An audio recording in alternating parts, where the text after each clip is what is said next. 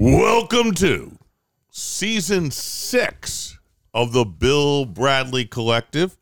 It is season six, although we are approaching our second anniversary in March. But we had mini seasons, now we have longer seasons. This happens. It's like we had a pilot episode and then Yeah, right. And, gotta- you gotta or- figure or- things or- out. or like, like you, yeah. Well, Seinfeld started with a four, the four episodes. Season one's four episodes, Yep. and then they grew, and then they kept growing. Yeah.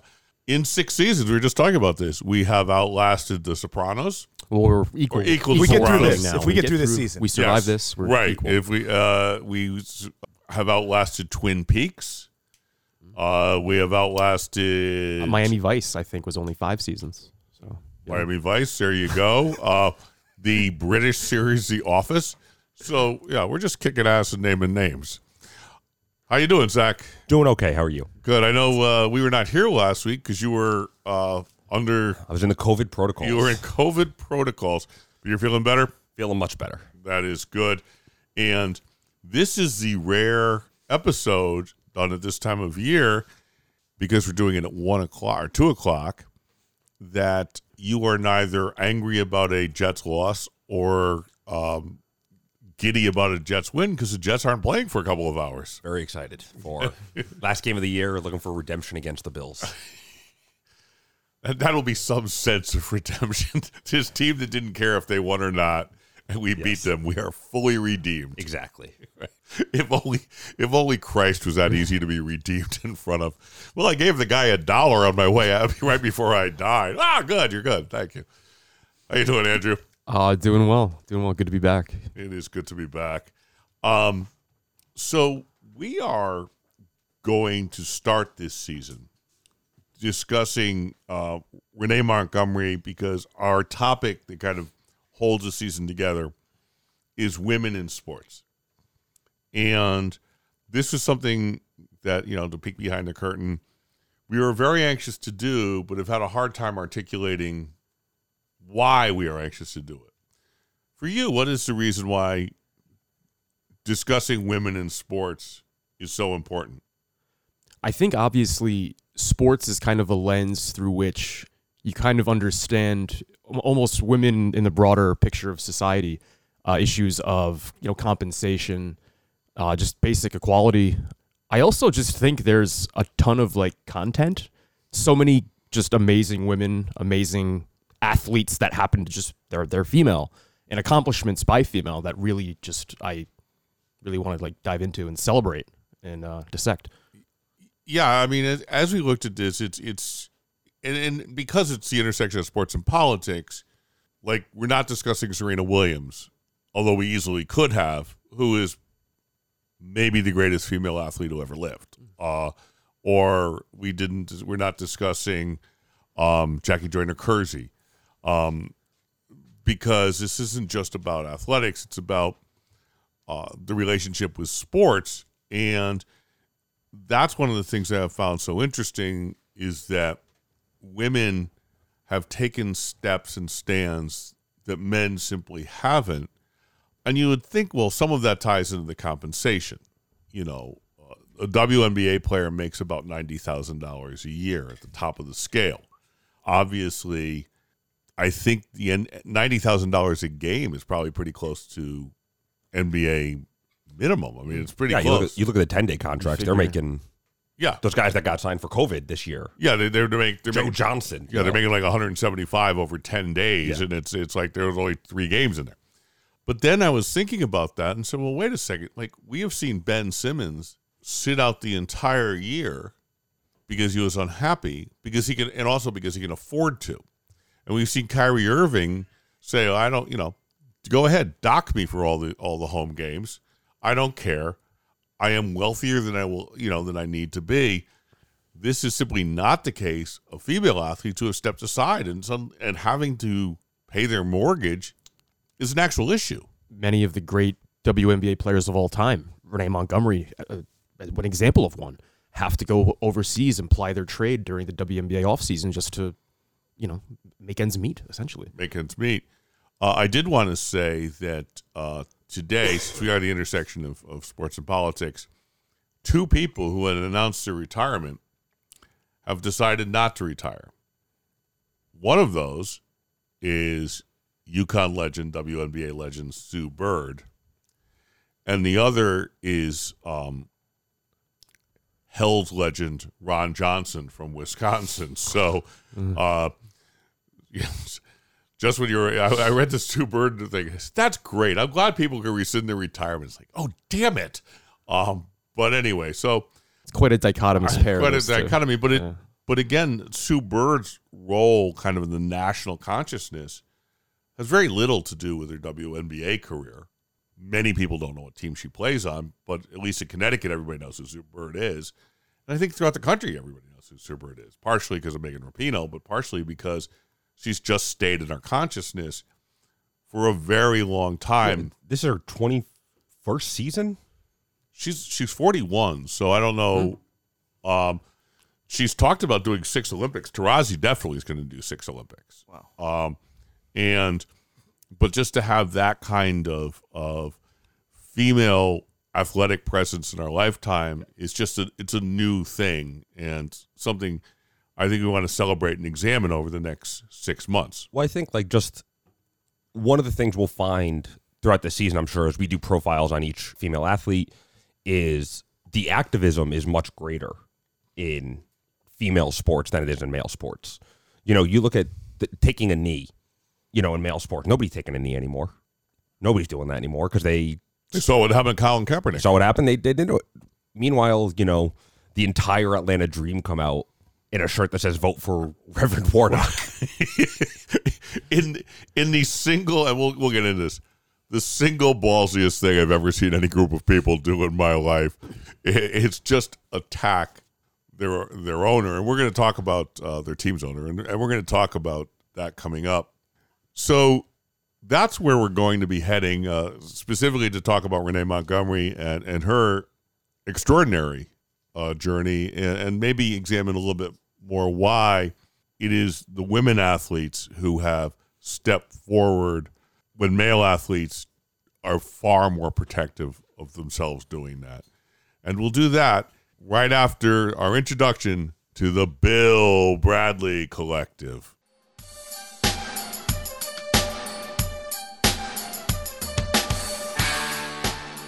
Flying over the intersection of sports and politics, we are the Bill Bradley Collective. Now, here are your hosts, Andrew, Zach, and Ed.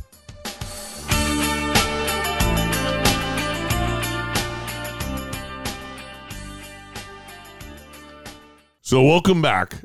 Renee Montgomery is that rare WNBA star who is a UConn graduate. Would you like to talk a little bit about Renee Montgomery's career, Andrew? I would be honored to. I'd love to honor any of the many queens of Storrs, of which Renee Montgomery is most certainly one. Um, kind of like the the bridge, I think, between the Diana Taurasi and Maya Moore eras in UConn. Montgomery played from 06 to 09 at UConn. A McDonald's All American in high school was with Maya Moore, the backbone of the undefeated 2009 national championship UConn team, her senior year. I believe she has the all-time uh, program record, most games played. Again, she's all over the in in terms of points, assists. She's right up near the top in program history. Um, a first-round pick, I believe she was fourth overall. Fourth overall. of the uh, Minnesota Lynx. She's traded to her, uh, the Connecticut team, the Connecticut Sun, after her first year, um, before returning back to Minnesota, uh, where she wins two championships. I believe she was she was never a s- like a, a s- I think she was a one-time All-Star. Yeah, one or two times. Never like a top top WNBA star, but I believe she was a sixth woman of the year. Again, two championships, an all-time great UConn player, and a damn good pro. We talked about her briefly with um last season's profile on oh my god Maya Moore. She played Yes. with more, yeah. Yeah, we, both talked we, we talked about her briefly about in that one um because she was also taking a year off for social justice. Correct, and, and that's that's where we're going to go right now.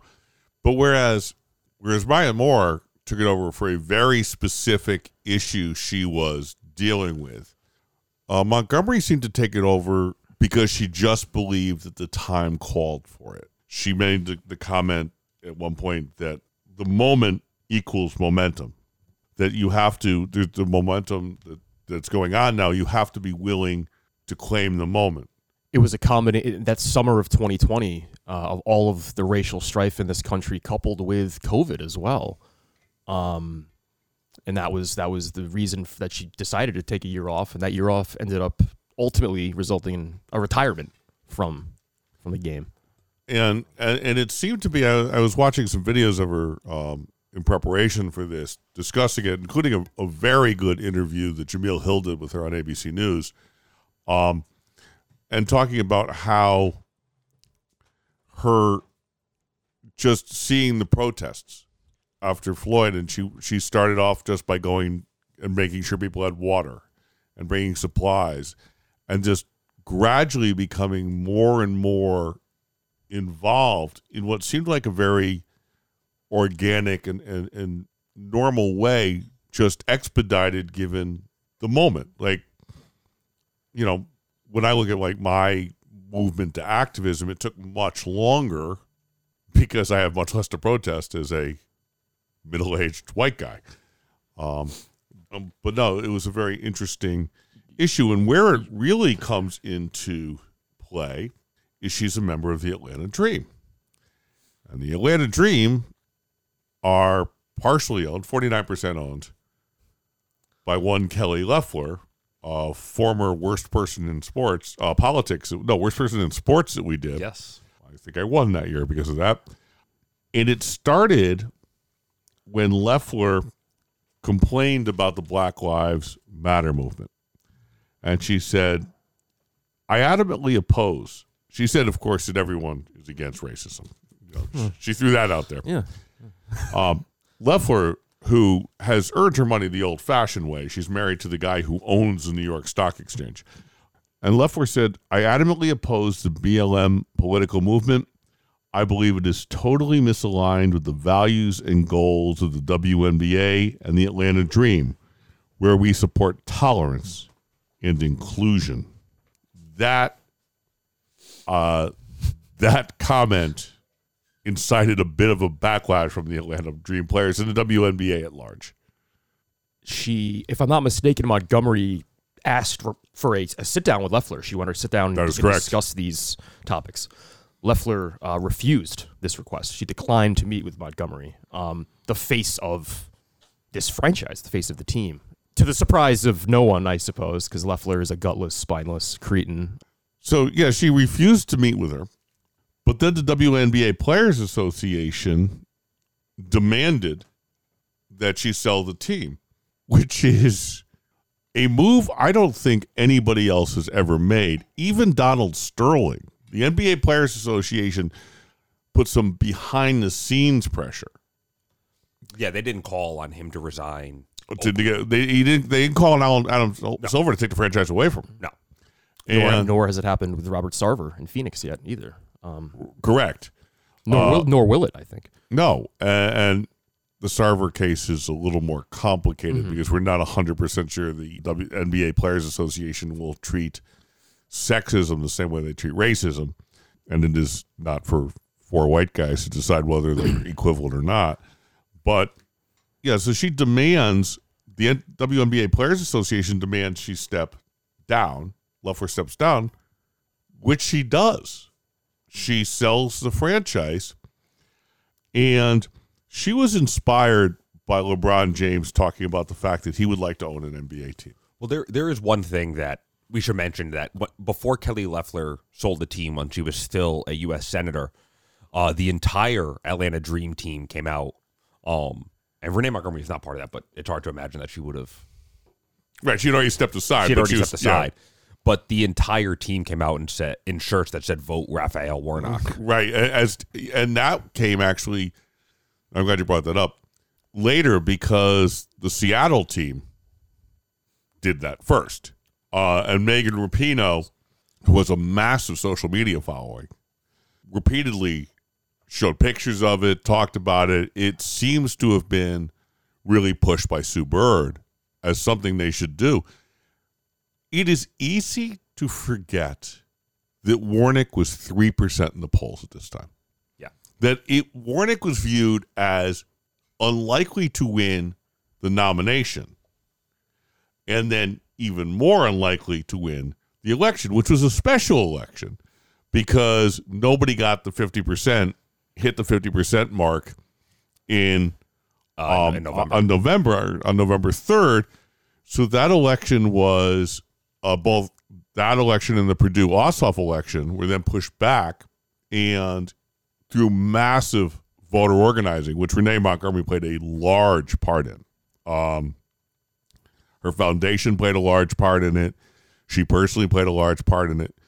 The turnout in the African American communities was phenomenal in the early. I think it was a January. it's like a January second election. It was right. it- it well, was- because remember when Warnock, uh, when when uh, Kelly Loeffler conceded, yes, it was the morning of January sixth.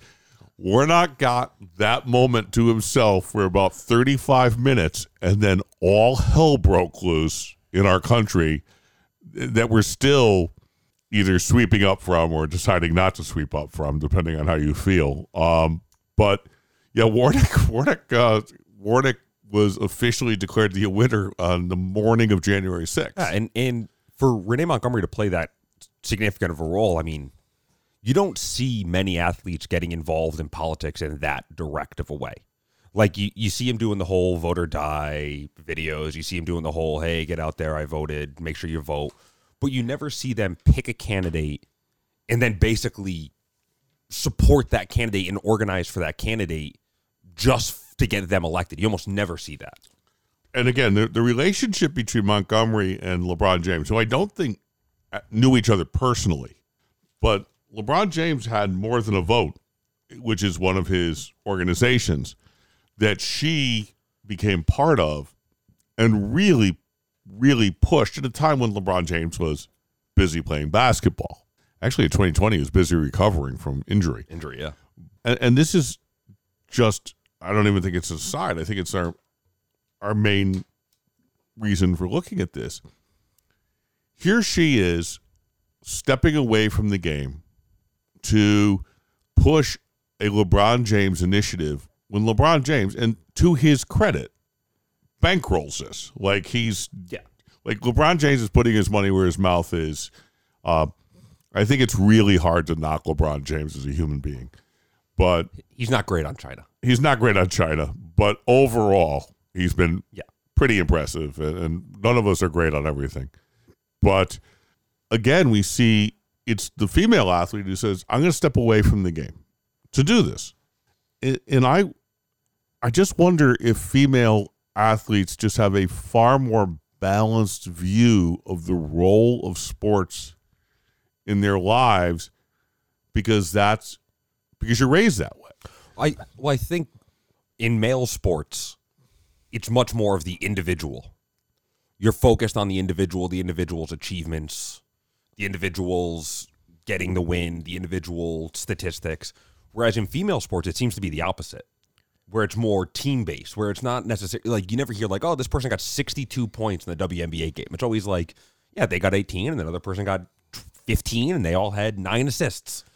I think in, in a very large way, I think money kind of insulates the male top male athletes from activism. From the, their their the money almost it like it almost kind of removes them from having the consciousness that you know a Renee Montgomery or or a female athlete might have. Well, they, um, they a female athlete has no choice but to be part of society because except for except really in tennis, like Serena Williams is one of the wealthiest athletes in the world.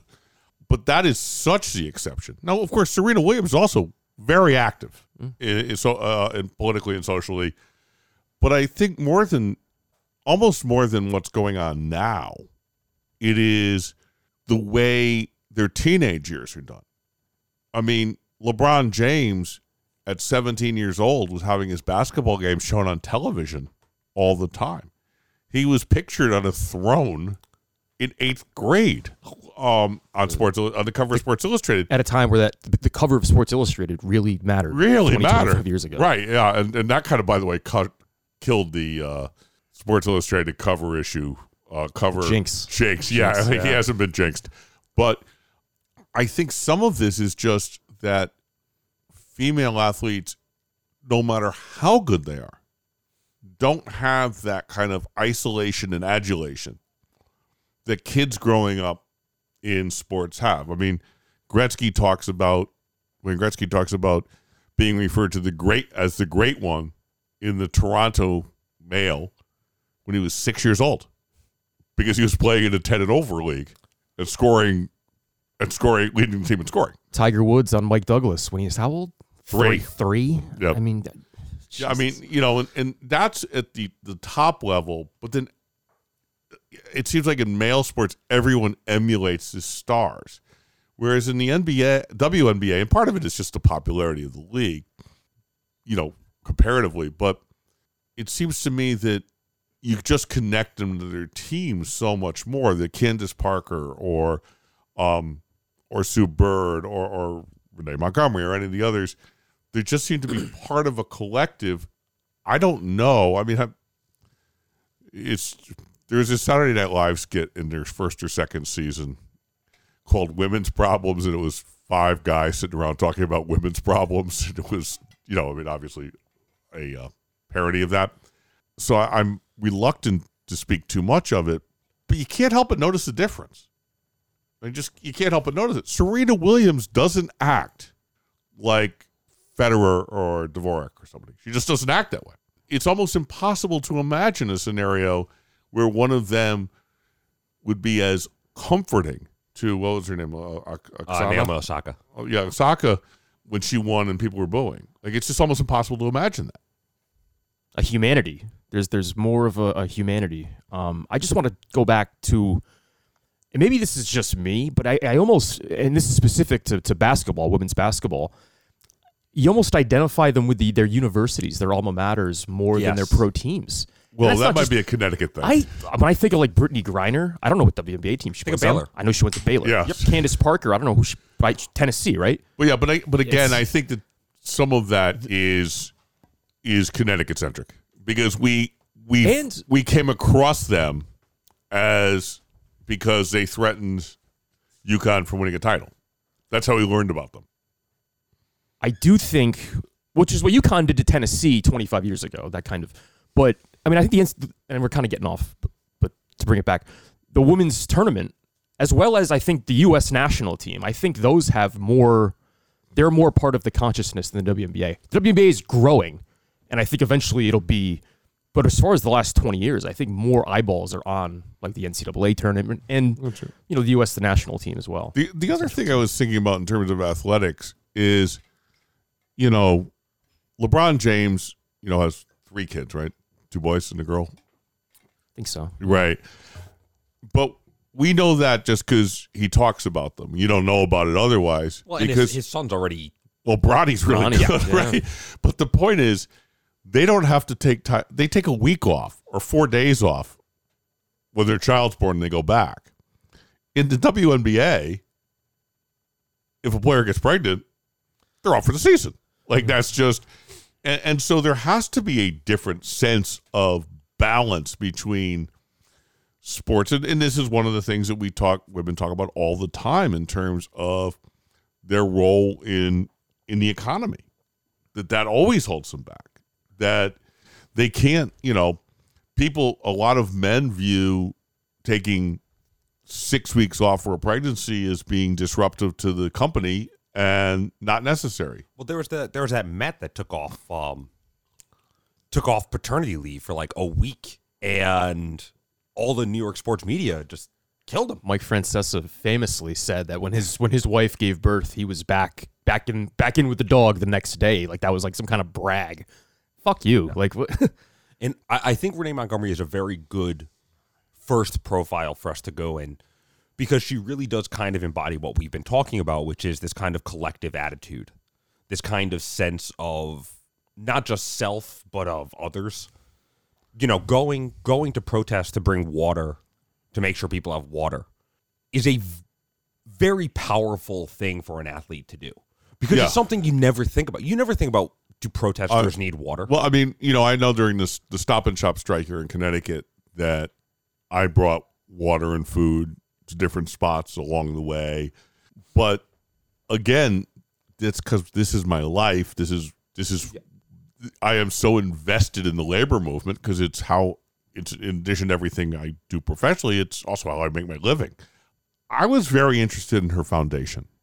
It's the humility of the foundation that I found so incredible. That one of the one of the first things they mention is they provide rides to girls five to eleven to go to their um, in Atlanta to go play basketball because a lot of girls they can't their parents don't feel comfortable in just putting them on the bus yep. at seven or whatever and they don't bring them because it's you know they don't have the money to do it or because they're helping their son who is equally talented but there's more economic potential there so she spends time like that's one of the things they do. These small kind of intimate acts in the Atlanta community that are designed in a very specific way. It's not these large overarching, you know, we're going to save the world. I mean, when when I first read about the foundation, it says it's about um, love, equality, and positivity, and it's one that's one of those things, frankly, that it's like, oh God, okay.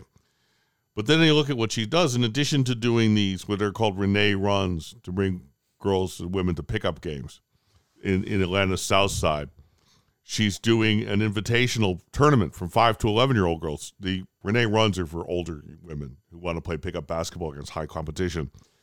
They set up a national career day uh, to help young women come up with uh, ideas of diverse knowledge of career opportunities.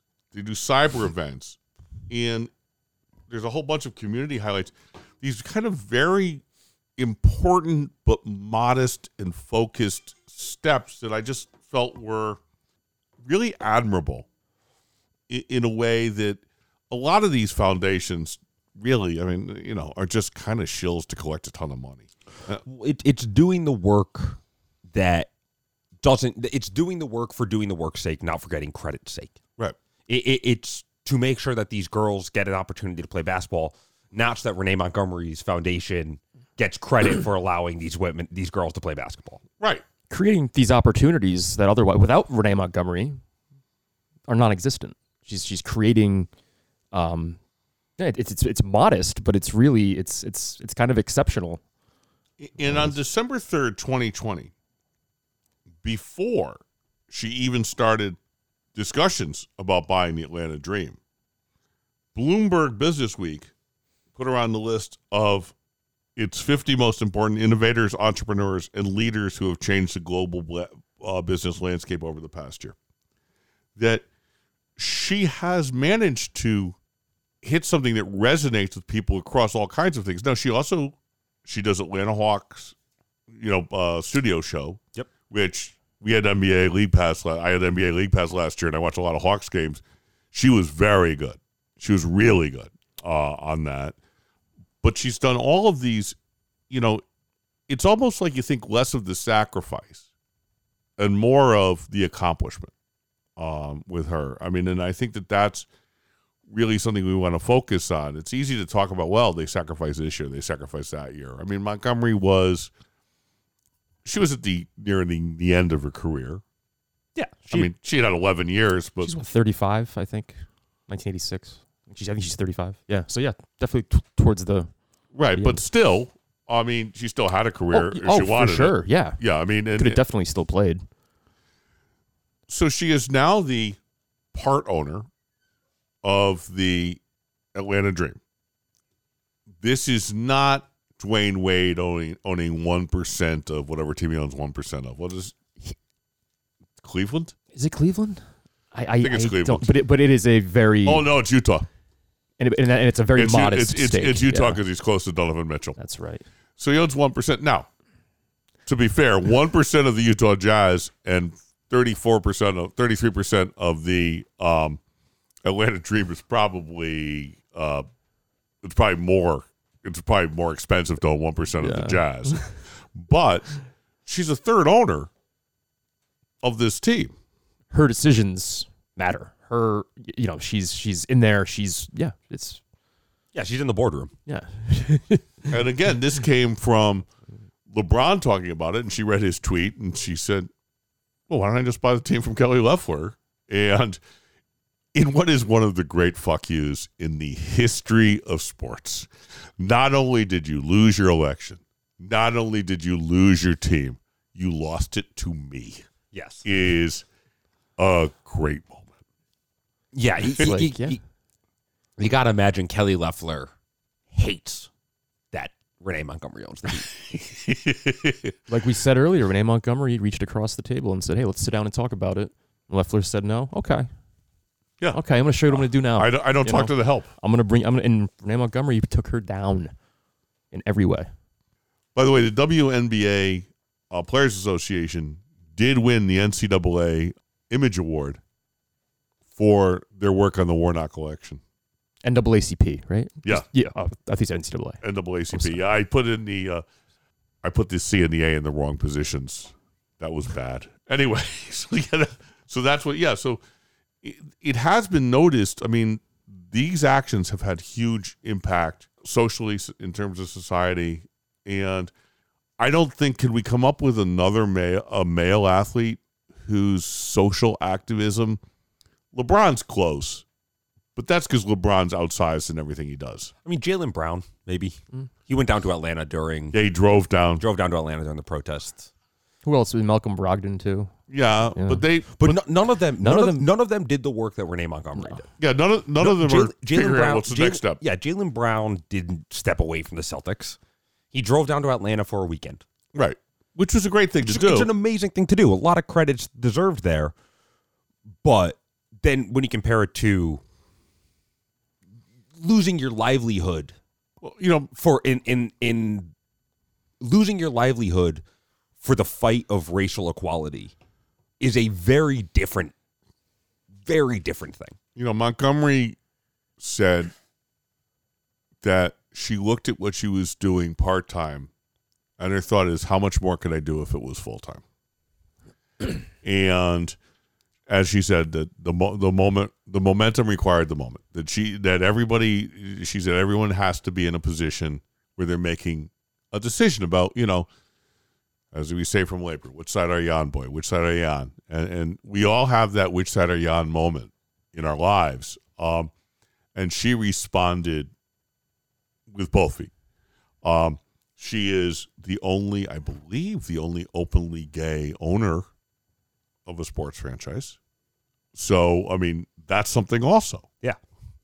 that we just don't particularly think about but that's something also that she's she is openly gay. She doesn't hide it. She's married to a woman. She is a uh, stepmother uh, of a 13 year old who she seems to care very much about. It seems like the woman just has her life, her act together in a way. I don't know. Like I admire her, and I'm 25 years older than she is. Oh, it's absolutely heroic. Um, you look at all the steps she's taken to even owning the team, and in is is a step of heroism because of who she took it from. Right. Um, she really is just remarkable. Like she was a she's a very good player, steps away from the game, and charged a different path for her life. She's the catalyst in sway in, in swaying a Senate election, flipping a Senate seat, and that is just like one of many of her like irons From- in the fire. From one of the You know, from ma- one of the five worst senators to one of the five best. I mean, Warnock's incredible. Yeah. and uh, you know he, he he is you know the the moral clarion call of the Senate, and um, you know, and she she talked very openly with Jemele Hill. She was concerned about how she was going to make a living. She did not have millions and millions of dollars in the bank. You know, she's you know she's making ninety five thousand bucks a year. That's reasonably good money, but that's a salary. Yeah. I mean, that's a salary. And you you haven't saved enough to live on it for the rest of your life. It's not making $33 million a year. And I just thought this was a good way to start this because I think she embodies the challenges, but also the way that so many women athletes have responded. Now, not every athlete we're going to talk about is this level of heroic. Some of them are more problematic, but I just couldn't find anything to get upset about her with. No, I mean And that's kind of what we do. Yeah, there's yeah, there's no, you know, after after several episodes last season which were downers, you know. Think about the uh Lawrence what- Phillips. Lawrence Phillips episode. There there is no dour note to put down here. There is no sour ending. You know, hey, yeah, well she did all this, but also here's her problems.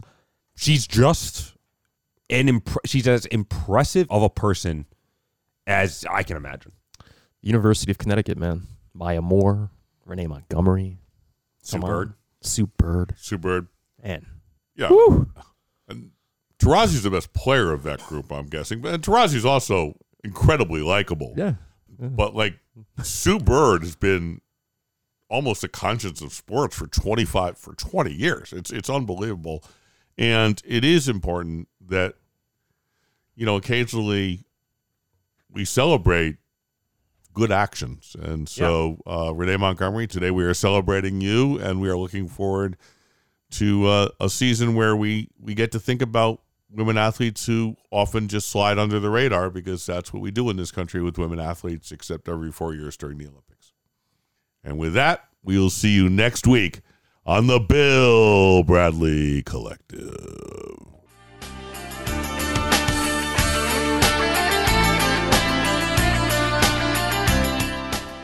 Thank you for joining us on the Bill Bradley Collective. If you enjoyed the episode, subscribe on all podcast platforms and give us a like on Facebook as well.